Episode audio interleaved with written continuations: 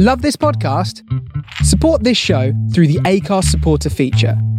It's up to you how much you give, and there's no regular commitment. Just hit the link in the show description to support now.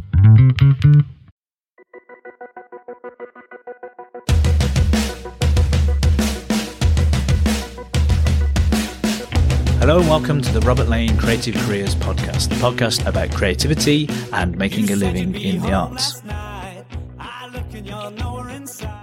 This episode of the podcast features a conversation with writer and broadcaster Ian McMillan. Before we get into it, I'd just like to play you a bit of this. Listen Listening, hear me. I may not pass this way again. Begin at the beginning. You were here to pass the time. The sound of a sleeping city made you feel alive. A thousand hearts and Karen, afraid to meet you right. A single point of reference that you were trying to find, though it was all you had, you were still satisfied. You never were looking back. You never had to hide. That was a sample of my new song Listen In, which was released on the 1st of August. You can get access to a free download of the song by joining my mailing list. I'm also running an ultimate mixtape challenge. Create a listen in playlist with my new song Listen In as the first track on Spotify, Apple Music, YouTube, or wherever you listen to your music. Send me a link or a photo of your playlist and I'll share it. There's a prize for the mixtape I think has the best songs. There's details of all of that on my website, robertlanemusic.co.uk, where you will also find information about this podcast and the previous guests I've spoken to. I've been getting some great feedback about the podcast, and it's fantastic to hear from you. It'd mean a lot to me if you could subscribe, rate, and review it on your preferred podcast provider, as doing that encourages the algorithms to push it to more people. It's also very handy when I'm talking to potential future guests, as it shows that people are listening. Thank you. Here's my conversation with Ian McMillan. Hi, Ian. How are you? I'm very well indeed, considering the strange times. The strange times indeed. How have the strange times affected your line of work then? Has, have things been very different or have things continued in a similar way for you? They've, they've been very different in terms of live gigs. Of So they all just collapsed. There was nothing. Uh, I've been doing this endless tour of village halls. My aim was to go to every village hall in Britain and with my mate Luke Carver Goss. And then suddenly that just stopped and there were none. And the last one I did was in March. And then some people then rescheduled till the autumn and then they're getting cancelled. And it looks now like there'll not be anything, I don't think, till 2021. Partly because my demographic is older people, and to push them all into a village hall, they're a bit nervous of that. So that all went. Um, my weekly radio show, The Verb, on Radio 3 carried on. The BBC turned up with a machine, so I was able to do it from this little room. So that was all right. Although I did miss, and I do miss, going into the studio, and hopefully in the autumn we'll be able to do that. Uh, my regular writing work carried on, so I do various columns. Mhm. That carried on, and then Barnsley Council wanted me to be their poet in lockdown, so I foolishly agreed to write a sonnet every week, and we Wow. encouraged people to write sonnets. and then this community arts thing that I work for in Doncaster decided to do some remote things. So I've been working with them. So on the one hand, the work has collapsed in terms of live performance. In terms of writing and broadcasting, it's kind of carried on. Uh, with that live performance, then, because I I was partway through a music tour at that point, a joint headline tour with my friend Minnie Birch, and there was that week where the Prime Minister said, "Please avoid pubs and clubs." Oh. But they're not closed. And it was yeah. this thing of, well, we have to decide what to do then, because the usual thing is the show must go on. You know, mm. whether you're ill or it's snowing or there's an England match on the telly at the same time, you'd do it anyway. But then this was quite a different situation. So we suddenly found ourselves thinking, well, should we be asking people to come out to shows or should we be stopping them? And then obviously it was the problem was solved for us a week later because everything was just closed. But were you having mm. those conversations with venues as well about whether to do them or not? Yes, we were because, like I said, our, our audience is an older demographic and the last one I did was Penistone. Penistone near Barnsley got a wonderful community cinema, massive cinema. And I said, Shall we do it? And he said, Well, we can, you know, and, and the audience turned up. And at the same time, he was, he'd cancelled a band the week after, or the band had cancelled. And you did think, well, partly you thought, why am I doing this? But then you thought, what else can I do? You know, what else can I do? But I think it was wrong of the government not to give the advice straight away to sell up clothes because that, that then helped in that way. It took it out of our hands. Mm. Uh, and, it, and it just felt so odd that I usually gig on a Friday. Most Fridays I'm gigging. I'm not really doing all that many. I'm not doing tours, but every Friday I was gigging and suddenly Friday it went. You know, and that was, you must have felt that too. The thing that you do suddenly disappeared. You know, the thing that you you are was suddenly changed. And because we're resourceful, we end up doing things. But the thing that defined the person that you've become was suddenly the door was closed. It's a weird thing. It's weird. Yeah, I definitely felt that. But it, and the the worst thing about it, or the most confusing thing about it, was not knowing how long it was going to be for. Yeah, I'm yeah. still not knowing how long it's going to be for that's what people talk about, isn't it? If you're a, if you're a prisoner and they say, "Here's your release date," yeah. then you work towards that. But if you're a hostage and they say, "Look, we don't know when," that was the weird thing for me with the family because my family live nearby, or two of them do. The grandkids. Mm. The worst thing for me was not being able to see the grandkids. We organised these kind of drive-by wavings. that was, we'd stand on the, the other path, they'd drive by waving. Then they were allowed to come in the garden and it was that thing about not knowing that you're right. We, and we still don't know, do we? We still don't know really. I'm thinking about 2021. Mm. Who knows? Who really knows? What's your instinct on that as a musician and performer? What do you think? So for the, the sort of stuff that I do, I don't I don't foresee anything till next year either. Mm. Um, certainly spring, maybe maybe later, because there's a couple of problems there. The venues can start up again. Those venues that survive can start up again. As you've mentioned, will audiences come out? That's another question we don't yeah. know yet. But then the backlog of stuff that's had to be postponed. So you suddenly yeah. think, well, it's tricky getting a gig anyway. I mean, I talking to someone about mm. the festivals, the summer festivals. Well, most of them that haven't happened this year are now saying, we'll keep the lineup for next year, which on the yeah. one hand is fantastic. But then if you weren't on the lineup this year, yeah. that's another year that it's just not going to be a possibility. And again, there could be less festivals next year. So it's, mm. it's difficult to say. A lot of what I was doing on this particular tour were things like house concerts so you can sort mm. of imagine that as soon as it's allowed and the, the host feels mm. comfortable, they can happen. Um, venues, I think. I think the house tricky. concert might. You're right. You're right about the house concert. I think that might be something that might come back. I mean, I, I love house concerts, and they, it feels to me that maybe one thing that's going to happen over this is that the big building-based arts thing might start to fade sadly, you know, I love going to the Crucible, I love going to the Lowry, I love going to theatres.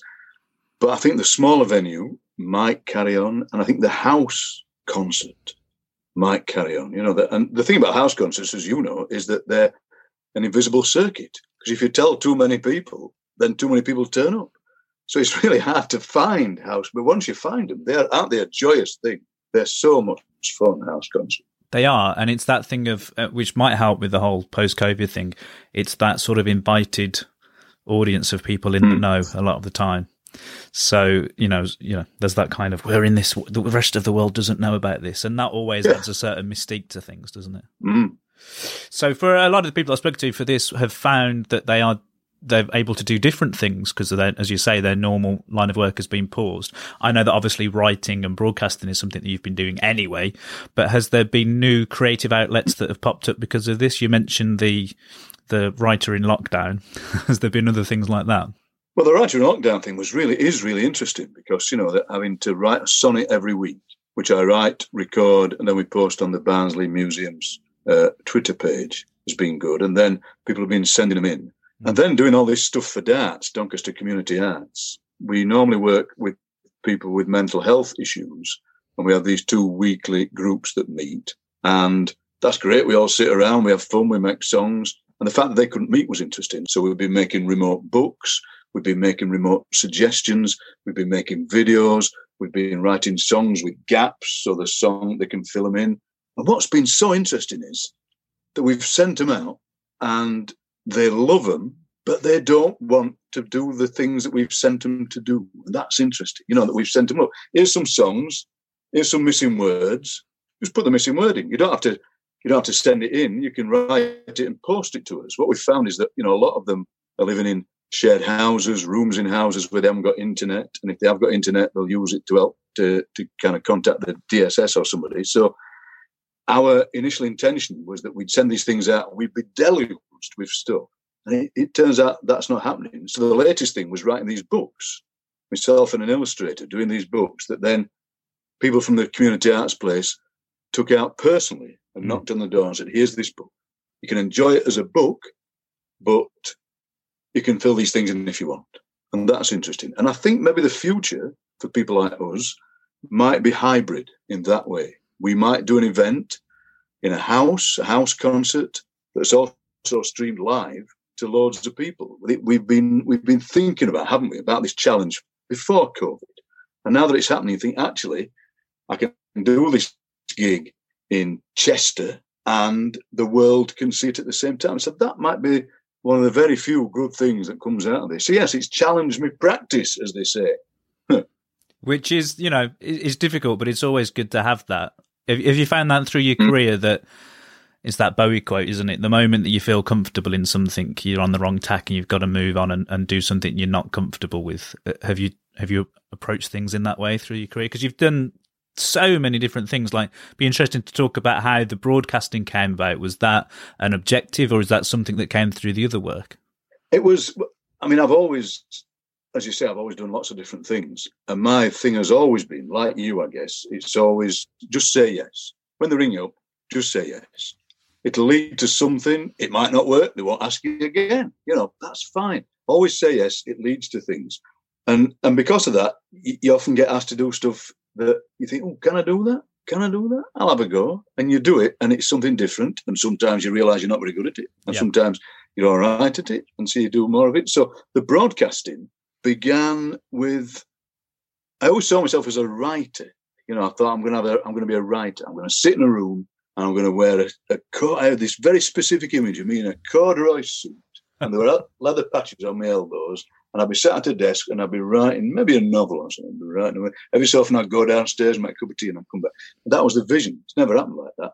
But the broadcasting began from that. I'd I'd written something, and Radio Sheffield said, "Can you come and be interviewed about it?" So they interviewed me. This is donkeys years ago, and I made the presenter laugh. And he said, "Can you make me laugh every week?" Hmm. I said, "Yes." I had no idea. I said, "Yeah." So they said, "Come on every week and do something." And uh, so I did this thing every week. And then he said, can you present you and your mate? Can you present a show on a Saturday morning? I went, yeah, and and we we did, and it was we were scared to death, but in the end that was all right. And then the producer moved to Radio Four, and he said, "You got any ideas for Radio 4? I said, "Yeah, ideas, but you know, thought of some ideas." And and, and each time it was a, a step. I mean, that, the sad thing is that that kind of route into local radio is gone because local radio just this last week suffered terrible cuts. BBC Radio. Um, local independent radio is suffering terrible cuts. But I'm, I'm, I'm inspired by the fact that what's coming up at the other side of that is community radio, although they don't pay people very well, is if at all, is coming up on the other side. So then um, Radio 3 rang up. This is nearly 20 years ago. And they went, We're thinking of doing this program. Would you be interested in presenting it? I went, Yeah. But at that point, I was so scared. I thought, Radio 3, that's the big boys. And it was and I remember I was in a hotel in Bournemouth. It was this massive hotel. And there was only me in it for some reason. I was sitting in this dining room. And the phone rang and it's Radio 3. And I thought, God. And then I said, yeah, I'll have a go. So then I, I did some pilots and then that happened. And it, it, it's just led from there, really. And I always take Clive James's idea. Clive, Clive James said this thing that when they ask you, say yes, but also be pleased to be there. You know, so when somebody says, "Can you do this?" Go, yeah, I'd love to. Can I come on? And you usually are. You know, can you come and talk on this radio station? Yes, I can. I'd be pleased to be there because, in a kind of career way, you'll know this. The people who are there might move somewhere else and might ask you to do something else and might ask you to do this. So that was how the broadcasting came about. And that is one of, I mean, the, the two favourite things, you'll know this, the two favourite things are standing up in public in front of people. That is such a great thing. And also doing this, talking on the radio or on a podcast is just a great thing. And the trouble is, the two you can't you can't do both at once. You know what I mean? You wish you could. You could do a mm. live broadcast, but so so that yeah, that's me. That that's how the that's how the broadcasting happened. And thank goodness it still happens. Which and I do like doing it. Mm. So in those years when it was a uh, you were writing and publishing books and performing live, so I'm right in thinking you kind of started off in a musical vein to begin with, wasn't it? And the sort of spoken word kind of merged in that way. Yeah, I mean, it started really by just um, I'd write poems, and I thought, and I want to find somewhere to actually perform these. I mean, before that, when I was a teenager, I was in a band like teenagers always are. So me and my mates formed this folk rock band, and I was the drummer. Uh-huh. Although, as I often say, I had no drums, so we had to I had to use giant sized Tupperware. Sounds ridiculous. and I had no drumsticks, and I had to use my mum's knitting needles oh gosh. And our first gig was at the church hall in the village that I still live in. And they said, look, come and do 20 minutes. All right, at a jumble sale. hmm. So the curtains were shut at the church hall, this stage. And the curtains opened, and me and my mates were playing, and nobody took any notice, kind of buying the jumble. But that kind of gave you the, the kick to think, oh, this is great. I want to do more of that. But then I'm writing poems and thinking, where can you stand up and perform them? Because there wasn't the circuit that there is now. But what there was, this is like mid 70s, early 70s, was folk clubs. There were folk clubs. Every town had two or three folk clubs. They were very broad minded often. And I'd say, look, can I turn up and read a poem? They went, yeah, read a poem. So I'd stand up and read a poem. And it would get the same reaction as somebody singing a shanty or somebody singing their own song or somebody singing a Bob Dylan song. And so that's how it started. And then me and my mate thought, well, we'll put little musical parodies in that. So it did start with music. And then it, it just grew from there. And it just grew from folk clubs, and then just again saying yes. So Rotherham Borough Council would do these lunchtime cabarets at the local arts centre. They used to pay you six quid, and you and you and they said do a lunchtime cabaret, and it was like I went to see one. It was this jazz band, and it was fine. Then I stood up and did some poems in this cafe, and it just it just led from there. Then Rotherham Council said, "Do you want to be?" Uh, you want to come round some schools? I went, yeah, I'll come round some schools, thinking that it would be like I'd just and read some poems. Oh, God almighty, they ate me alive. It was terrible. I was appalling. Because I just thought I'm going to read these poems. Uh, and then you think, well, you, you can make people laugh. So try and use that. So then, you know, then that that was all right. And then going into loads of schools, mainly secondaries. Then me and my mate got booked into some schools in Norfolk, these little tiny places in Norfolk. And we got this letter and it said, so and so CP school. I thought, CP? What is a CP school? Me and my mate thought they were Communist Party schools. Where have they got Communist Party schools? In Norfolk. Of course, it turns out it's kind county primary. Ah. And I said, primary? I, what? I've never done that before, but you get there and you realise it's another good laugh. So what I'm really saying is that, you know, every everything can be an opportunity. Although you realise I'm talking about a long time ago where I think there were different opportunities. There are opportunities now. And as you know, the struggle is always going to be to get people to pay you. You know that. I mean, people always say, "Can you do this gig for nothing? We haven't got a budget." And you go, "I've tried that at Tesco's. I've tried that at Tesco's and going, I haven't got a budget." You know, and, and we all we all do stuff for nothing. All of us do. But but I mean, you must get it all the time. People saying, "Can you do this?" It's good for exposure. You think, well, you know, can't eat exposure. Yeah. You know, sometimes people will say to you, "Can you do this? We'll buy you a dinner, or we'll put you up in a hotel." And you think, well, look, I'd rather go home and have the money from the hotel. Just give me 50 quid. You know, how do you get around that? Because I find I'm really terrible at it. I find it really hard to ask for money. Luckily, I've got an agent who's good at that, but I still end up doing lots of things for nothing, which I don't mind doing. But how, how do you get around it? Well, it is difficult. I mean, when you start, I think with, with anything, well, anything at all, but certainly creative things, you work for nothing, didn't you? And and mm, one of, yeah, you yeah. know, and it and that's okay because you you're going to do all your crap bits at that point as well, and hopefully mm. it's quite low low risk because you say yes. the people in the village hall might not listen that much, so it's okay mm. if you're not that good, and it's okay if they're not paying. Yes. But then you know when you're trying to make it a living, obviously you do need to get paid for stuff, mm. and I it's one of these weird things, certainly in music that I found is that the better gigs when I started to get paid for stuff, the better gigs that were more enjoyable with better audiences were the ones that paid and yeah, the gigs yeah. that were really hard and no one really wanted you there and it, they treated you like crap were the ones yeah. that didn't. And i think once you got that idea you sort of uh, you know you could take that from how they approached mm. you about things which is not to say that i never do gigs that are low paid or aren't paid because some of them are fantastic things mm. but it might be for different reasons. The exposure one is always is always interesting i think because yeah it isn't usually that hasn't really been the thing. Sometimes it is because I, I, do acting as well, and that's always an interesting one. Because I used to get very frustrated in like fringe theatre and stuff like that. That everybody needed to get paid. You know, the techie had to be paid, yeah. and we had to pay for the rights for the piece, and the bar staff had to be paid, and the guy on the yeah. door had to be paid. Everyone except for the actors, because they're just they're it's their thing. You know, they enjoy it. so, oh, well, know, without the, actors, I suppose that is good. That's the good thing about house concerts, because the house concert they all give a fiver or a tenner, and you do get the money, don't you? That's mm. the good thing. You know, there are no middle people. I've found with house concerts, you know, it's, it's, it's all right. You know, you get 30 people in a room, they pay 10 quid, you get paid. Yeah, That's yeah, good. Yeah. That seems to work. That's it. And something I was interested to ask you about actually comparing that sort of circuit in the 70s to, to now. Um, the technology, I think, has made it possible that you can communicate directly with your patrons or your fans, and mm-hmm. you don't need, as you mentioned, those middlemen, whether it might be a, a book publisher or a record label. You might decide mm-hmm. those things are helpful, but you don't need them in the way that you used to.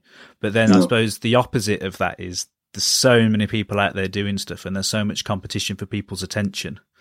Yeah. Do you think this is a good time to be doing creative things as an independent compared to how it was? Well, I think um, you can. There are certainly the gatekeepers are still there. Mm. But as you said, you can bypass those gatekeepers. So if you want to, you can make your own podcast. If you want to, you can you can self-publish. If you want to, you can put things on in houses. And if you want to, you can go around those house concerts and you can sell your book at gigs and the book that you've made yourself. Mate of mine, Paul Cookson, fantastic poet, publishes all his own books, exclusively works in schools more or less, apart from the odd teachers' conference. So each year he'll reach more people, more audiences than I ever will, because he'll do a, three schools a week, a thousand kids. He'll sell a hundred books, but yet nobody's heard of him mm. outside that circuit. And that is so interesting to me. So I think it probably is a good time for being an independent.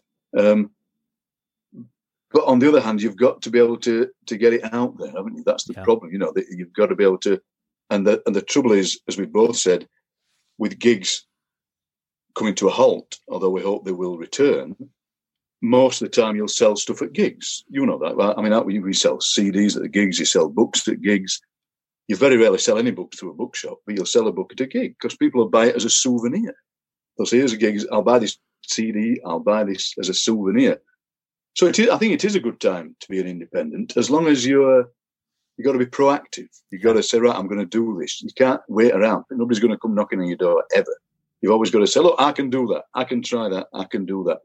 And like I said, sometimes it's an abject failure. We, me and my mate did a, did a CD. Me and Luke did a CD because we're going around all these village halls and we had separate stuff. I had books. He had a CD of his own stuff. So let's hmm. do a joint CD. Cost a fortune. He kept saying, we need a, we need a drummer. Yeah. We need a bass player we needed back, and we did. We needed we need somebody to design the CD. We did all that. He said we need. We're gonna. We did. We're going to do 500. 500. Then he said it's only a bit more to do a thousand. Do a thousand. We did this gig at a place called Norton in Hales, Village Hall, not far from somewhere in Warwickshire. Nice Village Hall. 80 people in the audience. We said, we'll do it as the launch gig for the CD. Put all these CDs in a pile. We're going, I think we might sell 20. I think we might sell 21. We sold two. Two. That was it. and then the next gig, we sold one. And I don't know what the point of that story is, except that it might take a while to sell a CD. Yeah, Oh, and it never quite goes the way that you expect. That's the thing, isn't No. it? And there's No, nothing no. quite for, for me, and you know, I've, I've nowhere near the success of you, but the there's nothing quite as damaging in a way as the success because when you do have those events where you sell loads of CDs or Oh, people join the mailing list, you're like, that's it now. Yeah. I think you have this naive feeling that a career in this sort of thing goes like that. hmm Yeah. For listeners, that was a straight line. It's not. It's it's it's all over the place. So you're up here this day, and then next year's not Yeah. so good, and that's difficult. I think. Has it been that It way for you as well? It has, most definitely. I mean, you think, as you say, that it's going to be some kind of exponential curve that will rise. And so one day you'll be doing a gig in front of 10 people, but that 10 will become 20, become 30, become 40, become 50. And you're right, it doesn't work like that. You know, you think, oh, I've arrived, I'm doing this and that. Then you do a village hall, there's eight people turn up, you know. And the trouble is, I mean, my, I like, I like a good eight. You know, I, I prefer a good eight to an indifferent 128. You know, a good eight can be great. I did a house concert for a guy in Burnley. He said, Look, I've only got a small house. I can only get about 20 people. in." I said, That's fine. That's fine. All I want you to do is give me a lift to Harrogate. So I was doing an early gig the next day in Harrogate. Give me a lift. So I'll do that. So then he rang up and said, I can't sell any tickets. He says, Only me and my wife and my son. I said, That's fine. That's fine. Then he said, Oh, two more people are coming who I've never met, but I know them on Facebook and they're fellow Man City fans. I said, That's all right. That's fine. So there's me and five people. And it was, it was, I liked it. It was odd. But then, like the weekend before, I've been on breakfast telly doing the papers. And you think, oh, I've arrived. Yeah, I've arrived in Burnley in front of five people. So I think the main thing is easy to say, isn't it? But the main thing is, as long as you enjoy it, then that's fine. So, yes, you're right. It, it goes up and down, and you're only as good as your last gig. That's the thing, isn't it? You're as good as your last gig, and your next gig might be totally different, and the one after that might be different again. Mm. And have you managed to sort of keep that perspective as you've gone through it? Because it's one that I've I've struggled with at times. I think I'm getting there. As you say, enjoy the journey, enjoy the road that you're on, Mm. rather than the, the destination.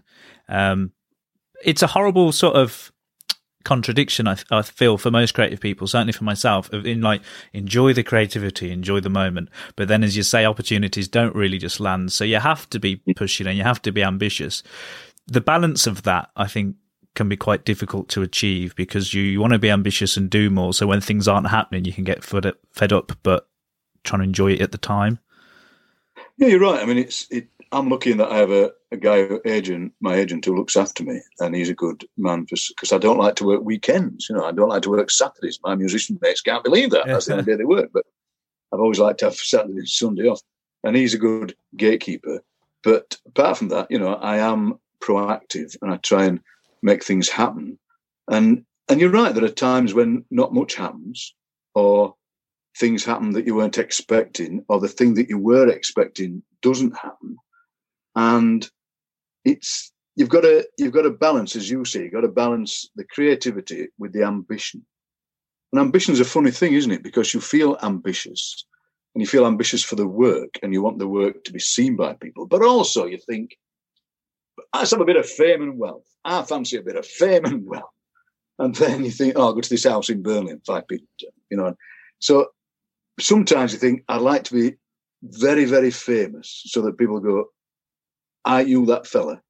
Which occasionally happens round here. Are you that silly bugger? Are you that bloke off the telly? That sometimes happens. But then I once saw Cliff Richard on in Leicester Square and he pulled up in a taxi and I thought that's Cliff Richard. And he put a hanky over his face when he got out of the taxi and people are going, Who's that bloke with a hanky over his face? I thought, I don't want to be that famous that I've got to walk around with a hanky on my face, although we're all doing that at the moment. he was just So- ahead of the times. it was, it was way ahead of the curve. so I don't know. It's a funny thing. I've I've often I've often fancied at times of you sit there and you think, God, it'd be great to be really famous, and then you think, well, probably wouldn't actually. And it's too late anyway now. It's too late. Have you ever had a moment where you've you have felt like, oh, this I've achieved what I want. This is where I want to be with a career. I, you know, whether it's been well known or been on the BBC or whatever, or is it not like that when it happens? It's just another gig. Well, I mean, certainly doing this show on Radio 3 is such a delight. You know, every week, every week to be on Radio 3 for 18 years now. That's that feels great. That really does. The thing about Radio 3 is not a vast amount of people listen to it. So you can stretch out. You can do interesting things. You can. Mm. So we had a program based around mollusks. We did a mollusk-based show one week. That'd be quite hard to do on Radio Four. Radio Four wouldn't be keen on that, I don't think. Um, you can you can do very challenging writing on the verb, which people find hard to listen to. You can do avant-garde stuff. So that I feel that I really do enjoy that. And if that ever went, which one day it will, obviously, things don't last forever, you'd feel sad about that. Um, but sometimes, you know, you'll have this is pre-coronavirus. You'll have a week where you'll write something. You think, oh, that's quite a good piece of writing. You'll do the verb. You'll do a gig where people are laughing their heads off, and you think, wow, this is where I want to be. This is great. I'm enjoying that. And the week after that, you know, the gig doesn't work so well. You know, you, you, your thinking's not as clear. So yeah, I think in this kind of job, you hold on really tight to the things that really work, Mm. and then the ones that don't work can take on a kind of perspective. I mean, you, you must have done that. You know, you, you do a, you do a gig that's not as good as the one you did last week, but you think, well, last week's one was great. And also, in the end, it's often things that are out of your control. You know, you'll you'll be as good as you were last week, but the room isn't as good, or the audience isn't as good, or it's a bit too late, or they've had a bit too much to drink, or they haven't had enough to drink, or the, you know, it, all those factors that we can't control. Mm. You know, some you'll have had this where I've had it in Village Halls where people get up and go, "Well, this will be the funniest thing you've ever seen in your life. You're gonna you're gonna die laughing. There'll be ambulances turning up for cracked ribs." You think, "Thanks, thanks very much." I once had one where this this woman got up in the Village Hall. Me and my mate Tony Husband, cartoons. We were doing this gig in the Village Hall in Leicestershire, and I said, "Have we sold many tickets?" She said, "I've sold forty, and I need to sell sixty to break even." But I know they'll come on the door, but I wish they'd buy the tickets in advance. And that's always the case. So she said, I might have a word with them before you start. and she got up and she went, Right, before I get Ian and Tony on, can I just say how fed up I am, how absolutely furious I am that you're not buying your tickets in advance. If you buy your tickets in advance, that'll make my life much better. She went on this fantastic rant. then she went, Please welcome Ian and Tony. and stuff like that. You think, Well, no, we can do about it. You know?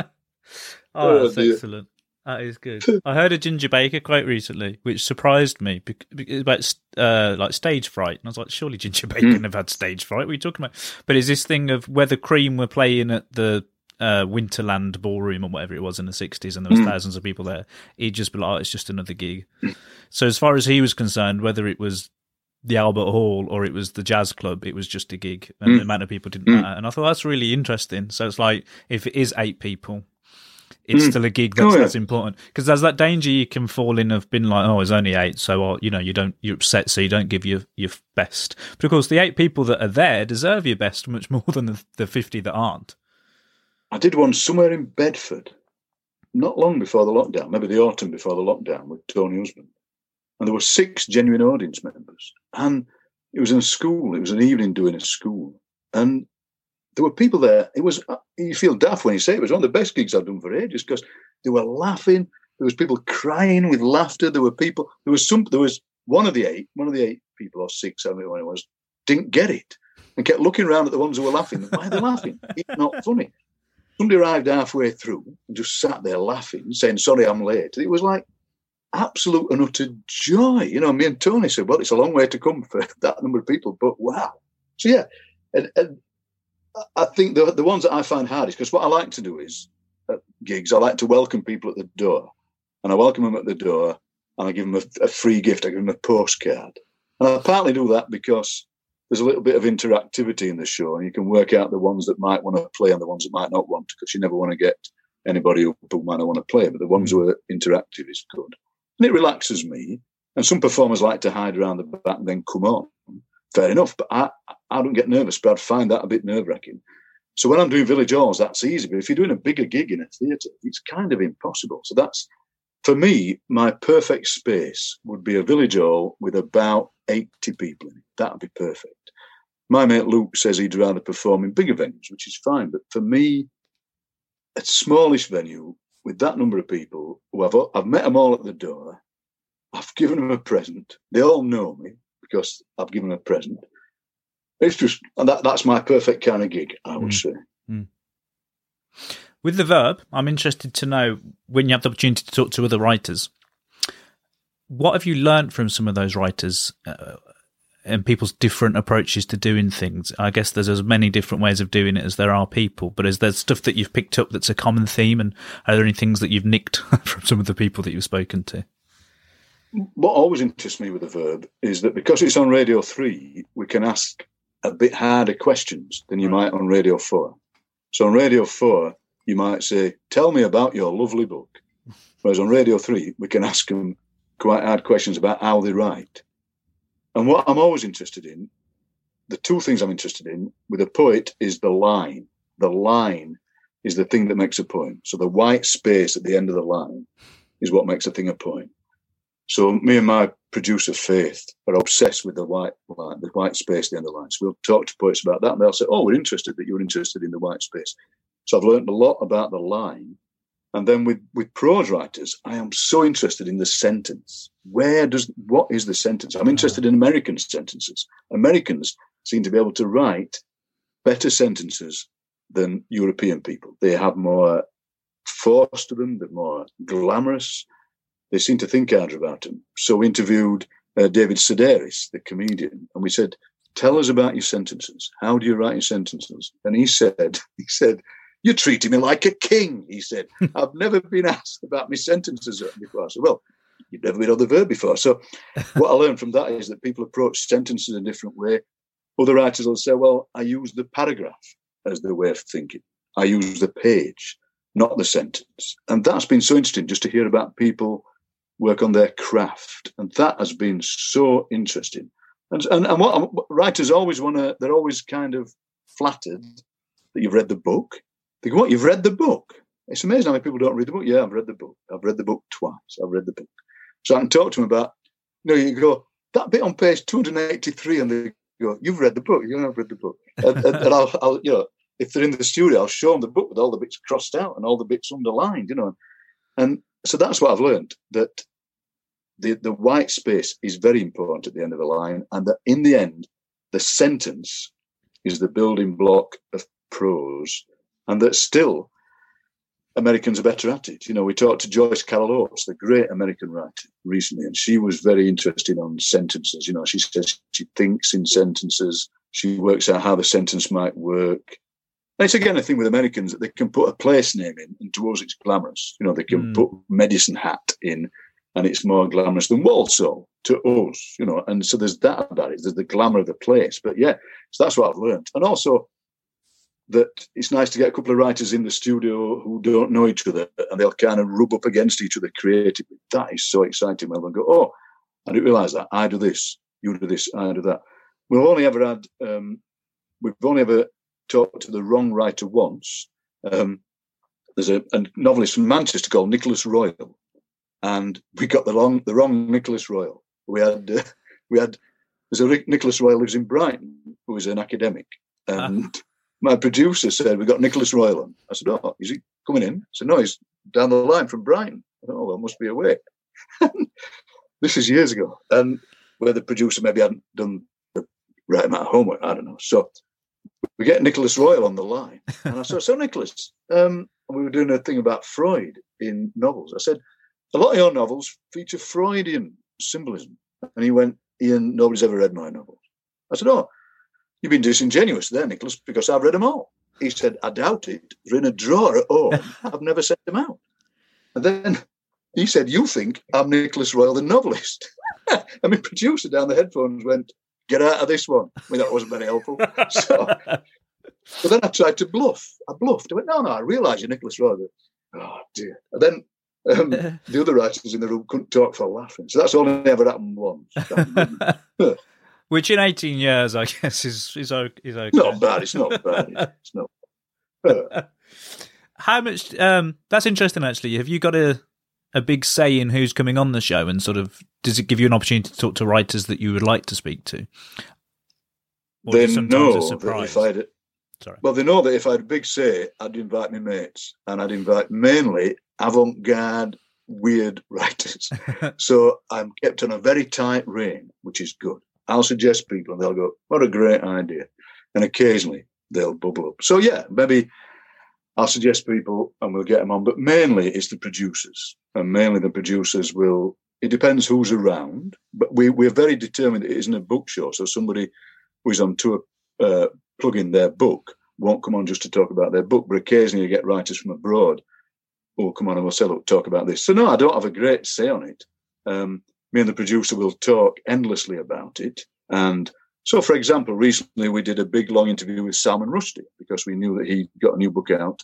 But we said, let's do it as a as a big career long interview with Salman Rushdie, but let's try and find some way in that we wouldn't normally think about. And she found out that he's a big fan of The Wizard of Oz, which I never knew. So we built the whole program around his fascination with The Wizard of Oz. And I would never have thought of that. So my producers are, you know, they're, they're good at thinking of ways of teasing stuff in. And occasionally I'll, I'll be able to sneak in an avant-garde writer. But what's great about it is that every day books arrive at the house yeah. that I have to read for the verb, and I've got to read them properly, and I've got to read them. And so and then because the verb's off at the moment, I'm kind of on my non-verb reading. Whew, so I'm reading stuff that I don't have to read, and, and it's, then once the verb starts in September, here it comes again, which is fantastic. So it means I read stuff that I would never normally have the time to read, and we'll get stuff in that I would have thought, oh, that's interesting. So no, I don't have a great deal of say in it, but that's a good thing because then you'd end up just doing the stuff that you know about. And the great thing about this show is that you end up doing stuff you don't know about. And I genuinely find stuff out, which is fantastic. But it just means that I'll show you, look, all these books, mm-hmm. all those books, all those books, mostly books that I have to read for the verb, which is great. What does a perfect writing day look like for you? Well, it's changed over the virus, to be honest with you, because I get up ridiculously early. I get up five o'clock and I go for my early morning stroll. If you follow me on Twitter, you'll know that I do my early stroll tweets. And that is the time when my brain is at its best. I feel fantastic. I feel about 25 years old. I feel great. So then I'll get home and I'll do a bit of writing normally. And before the virus, I would write downstairs at the table in the mm. back room where we eat. And I just sit because I like the idea of noise around me. The grandkids would come and my wife would be doing stuff and there'd be noise and you could hear the neighbours and all that. But then, since the virus started, I thought I need to find a space. I need to find a space, partly to record the verb. So I had to do it in this little room that you see, which is a spare bedroom. And then I found that since the virus started, I've had to come upstairs and actually sit in a room and write, which I never thought I'd do. In all my writing career, I've always sat downstairs. I've always had life going on around me. But I found that because there was no difference between life and writing, because I wasn't going anywhere, I've got this room. So my perfect writing day would be get up very early, think about things, write a little bit of stuff first thing in the morning, read some stuff, go back and look at the stuff you've written, go for another walk, hmm. come back and look at that stuff again. And then meanwhile, somebody might have asked you to do something you hadn't thought of. So somebody will ring up and say, Can you do this? Oh yeah. So then then you'll do a bit of that. And then by the afternoon, I'm kind of done. Because I get up so early, I'm not enough. I'm falling asleep. I'm like my dad. I'm starting to ziz. Which is, I mean, if I could do all my, if, I, if all my gigs could be breakfast gigs, that'd be great. If you, do, if you do breakfast gigs, that'd be fantastic. I mean, I, I, do a lot of gigs in the evening, and I'm I'm kind of energized by them. But my perfect time of day. So perfect writing day for me. We'll get loads of stuff done in the morning, a little bit in the afternoon, a bit of rewriting in the afternoon, but more reading in the evening. Um, with poems, they tend to hang about in your head and they tend to work on themselves in a way. Mm. With prose, so like my column for the Yorkshire Post, that's 550 words, which isn't very many. So I've got to get an idea and a kind of gag at the top and then a resolution. I tend to write those quite early on a Saturday morning and then rewrite them. So it all depends what I'm writing, I suppose, but mainly it's my perfect writing days are kind of morning, if you like. It's interesting that you say that the, the, the poems are sort of percolating away in the head, and mm. that's where the walk is helpful, I guess, isn't it? That you, yeah, definitely, just allowing yeah. yourself to get into that zone where you're available to the ideas. But with the prose, available is the thing being available is the thing, isn't it? Being available. I find it interesting when I'm writing lyrics for songs because I do quite a lot of that, working with composers and working with my mate Luke. That I'll start it off, and you must know this that the you can often get a fantastic couple of lines, and that you think, God, there. Just before we started talking, I've been writing a, some words for a choir. Uh, we're we're rehearsing in lockdown, so they're rehearsing separately. So I thought, let's write a song about, you know, we're separate but together kind of thing. Mm. And I got a couple of first lines, and then I tried to write the second verse in the same pattern as the first verse, and it felt strained. It felt mechanical because you've had this free gift of a couple of lines.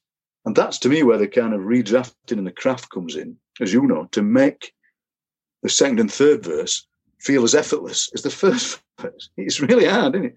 I I, what, do you find that that the you know that when you're writing a song that the the initial few lines can can feel great, but then the struggle is to make the next verse as, as good as those opening lines.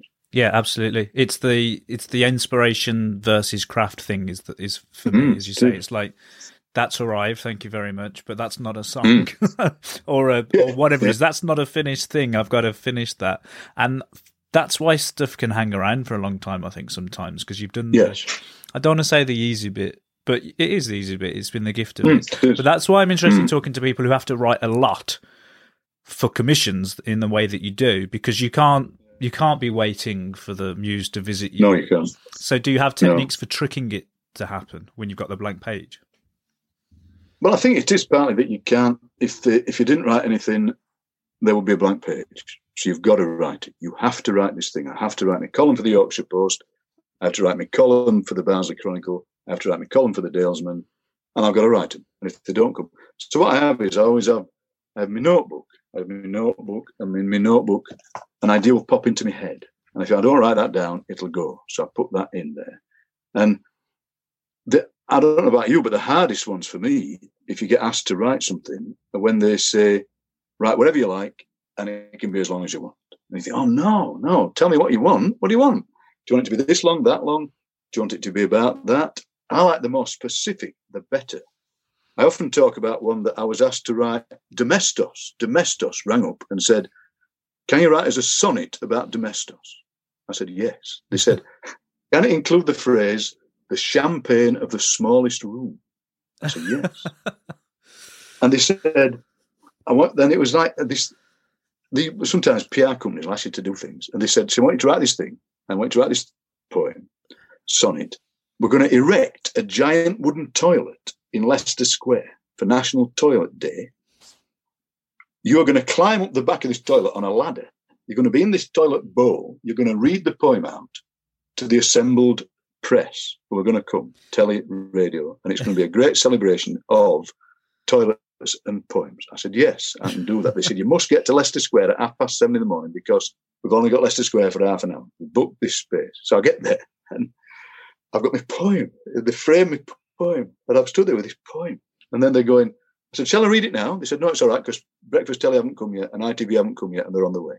And then it turned out, of course, it was a PR disaster because some other big news item had happened. Nobody turned up. Nobody came. They kept getting phone calls going, Breakfast Telly can't come. Channel 4 can't come. Radio 4 can't come. Then it got smaller and smaller. Uh, two counties radio can't come. Hospital radio can't come.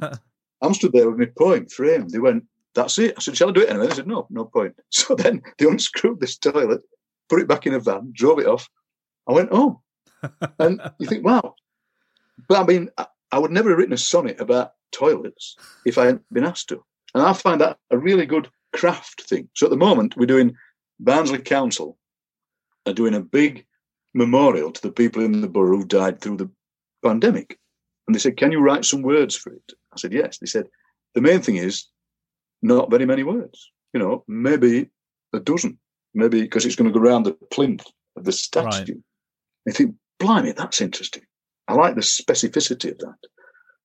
So I thought, well, rhyme might be a bit trite in that way. You know, it might, I don't know. So I've written some samples which I've sent off and they're going to get back to me. So I do like that kind of thing. The very, very specific commission where you'll write it as well. You'll know this. but You'll write it, and they'll go, "Can you write it again? Can you do it again? Can you do it again and again and again and do it again and do it again?" And I find that interesting. You know, I like that where the you know that that's testing your craft, isn't it? And mm-hmm. thinking, all right, I can do that. I'm in awe of people who write copy, you know, people who write adverts, people who write that kind of thing, who've got that kind of brain where they go, look, I want six words about carpets by 10 to. And they'll go, all right. And, and that's what you try and do. Have, have, you been asked to write that kind of song? Have you been asked to, have you been commissioned by kind of commercial people? Because it's always, it's always worth putting your name out there, I think. Yeah, not, not quite in that sense of commercial, but certainly for, for tasks and stuff. And one of the mm. eye-opening things for me was I went on a songwriting retreat that was hosted by Ray Davies a few years ago, which was like oh, yeah. an incredible big, big, hero of mine. And it was all about mm. that, really. It was about writing when you have to, as opposed to when mm. when you feel inspired to. And it was just these hmm. interesting little techniques of finding stories that you're going to tell. And what's been interesting for mm. me through the pandemic actually is I've ended up trying because as you were saying right at the start, our usual things we haven't been able to do perhaps in the normal way. So I haven't been out gigging. So mm. I've tried some different types of writing bits of um, prose and a, a, script, which were stories that I had in my head anyway and was struggling to think how they were going to mm. be songs. And then you suddenly go, mm. well, they don't have to be songs, do they? They can be yeah. something else. Yeah. But one of the things that falls into that for me, and I'm interested to talk to you about it, is this idea of, oh, well, I don't do that. I don't write scripts. I, I write mm. songs or am I going to be a successful actor if I'm busy doing music and you have all and then in the end you think oh fuck it I'm interested in these different things I'm going to do them anyway but I just wonder whether you've had yeah. those moments where you have an established identity as one type of writer when you move into something else is there that voice that says oh should you be doing that or or not always there's always that voice that goes all right, this is where they find you out. This is where they find out that you've been making it up for years. Um, so things like people have asked me in the past to write plays, and I've written a lot of plays. And every time I write a play, I go, I'm never going to write another play because I don't think I'm great at it. You know, I wrote a play. I've written plays. I've written radio plays. I mean, I find them a bit easier, but I find writing stage plays quite hard. Before the pandemic, I was commissioned by Mikron Theatre, who you might know they're based on a badge and they do theatres. All the actors travel around in a badge and they perform it at badge side venue. It doesn't have to be about barging. And we'd had these ideas and I was working on the ideas and I kept thinking, I'll do this, but I don't know, being asked is better than actually doing the job. um, and then the, the thing happened and maybe we might end up doing it the one thing that I did absolutely, completely, and utterly fail at was I used to work a lot with a theatre company with for adults with learning disabilities called Full Body and the Voice in Huddersfield. And I'd just do workshops with them. We just had a laugh. And the the producer said, Can you write a play? I went, Yeah. And he said, Can you be in it? I said, Well, I'm not an actor. I am not an actor. I'm always me. If ever I stand up, it's me. He said, Well, that's what I want. He said, Because a lot of these actors in the group, they'll forget the lines and start improvising. And if you can improvise with them, that'd be great. Yeah. I said, all right. He said, it's going to be about a theatre troupe in the 18th century going around doing plays. And every so often the real actors leave and all you got is learning disabled actors and they do the play just as well. I said, well, that's a great. All right, we'll do that. And it suddenly started turning to a play. So, by the way, the play that this group are doing is Sheridan's The Rivals. I'd like you to learn that. Well, I said, I'm not an actor. He said he'd be fine. and I wish at that point I'd said no, but I kept saying yes. And it was the worst thing. It was about oh, 10 or 15 years ago. And we did this tour.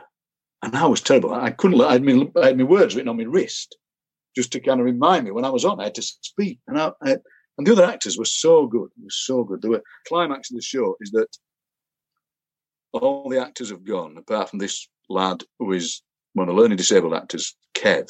He was a fantastic actor but he mainly did comedy. Mm. And it, at the end of he'd always like to at the end of every line he'd like to go, Is that all right for you? That was his thing. The director went, Look, if you say that, I'm gonna kill you. If you say that all right for you, I'm gonna kill you, kill you. and, and at the end of it, he, he tears his book up like that. And and he did it. And he, he didn't say, Is that all right for you? It was a great triumph. And I walked on to do it, and I forgot my lines. Now it's terrible. And the, the director got me like in a knucklehead. And he said, Look, and then at the end of this tour, he said, I realise now what your strengths are. He said, You're not an actress. I told you that in maths. And and so that was a thing where that was my big mouth getting into trouble and going, Yes, I can do that. So I realised that playwriting is really hard. And I will keep practicing it and mm. I will keep trying it. But maybe that is often for me a step too far. But with Mikron Theatre Company, they're gonna they've got a dramaturge who's gonna work with me.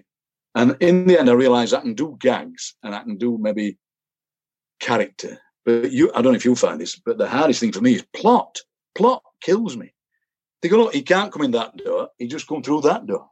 What's she doing there? She died on page four. you know, and and I'm I'm I'm used to doing those things where you're going. So what you're saying is, and a lot of mine end up like that. So what you're saying is, he shouldn't have come through the door. You know, and oh, plot, plot. So the, that I find that difficult. And what else? Sometimes people said to me, I wrote, I wrote a kind of semi autobiography called Neither Nowt Nor Summat.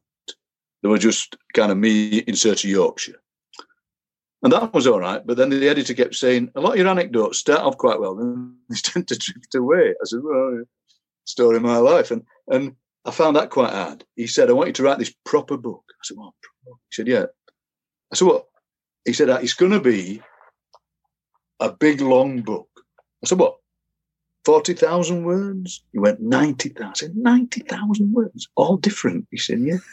And I wrote this thing and I found it really, really hard. So people sometimes say to me, you could write a novel. I think, mm, I don't think I could. I really don't think I could. I think you've got to have a certain kind of writing brain to write a novel. You've got to understand plot. You've got to have a kind of tenacity. I like the fact that, you know, this morning I've been writing this song mm. that I'm doing this. And then this afternoon, I write a bit of a column. You know, I can I can do different things. Whereas if you're doing a novel, you got to keep doing it. You got to do it tomorrow and the day after and the week after. So maybe novel's not for me. Two things out of that, then, if I can. The, sometimes the things that I don't feel I'm very wouldn't be very good at, I actually think they're the things I'm less interested in.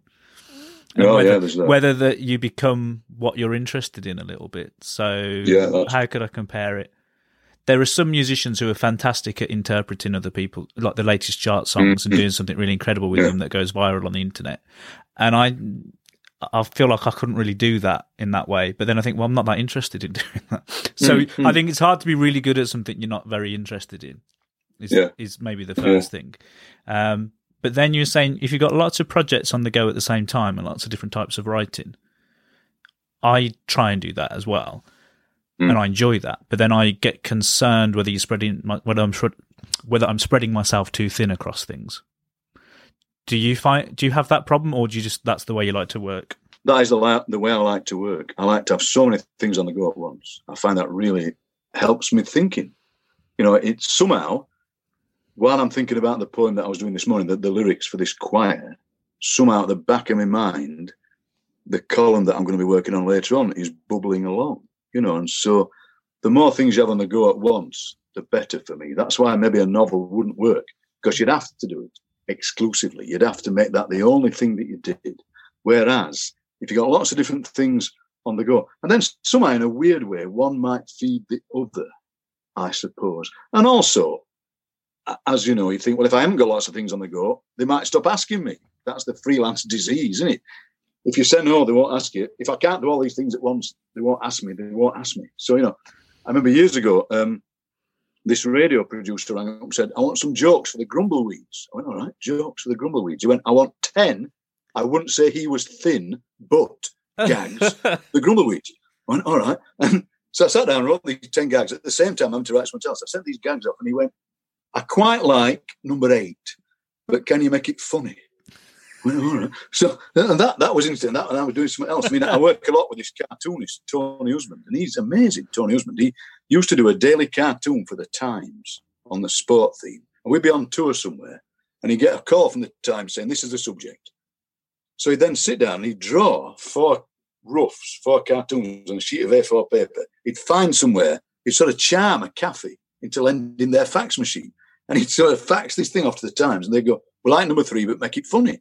You sit down, do another one. Then, and and I, I do so much admire that kind of thing where somebody says, "Here's something, make it better," and you do it, and then maybe you think, well, if I could write it again tomorrow, it would be even better. But they wanted it today, mm. so that's what mm. we have to say to people, isn't it? That some people will think, if I had a bit more time, it would be better. But as we know, if if they want it today, you've got to give it them today, and tomorrow it might be better. But that's too late, you know. So. Mm. How are you with criticism, and what's your um, what's your relationship and your attitude towards criticism? I end up having a fairly thick skin. I think you know people say that terrible. That was rubbish. I'm, well, no, I, I, honestly don't mind. I really don't mind. You know, people. Um, you know, like this morning, I put. I, I, thought I was being really clever this morning on Twitter. I did a parody of Stevie Smith's famous poem "Not Waving but Drowning" mm. About the second wave of the virus. And I thought that's clever. You know, because people liked it. And somebody went, "I don't like this at all." And I thought, "Oh, I'll put everybody to their own." It really. I mean, when I was younger, it probably would have bothered me. Yeah, I think when you're first starting off, it would have bothered you.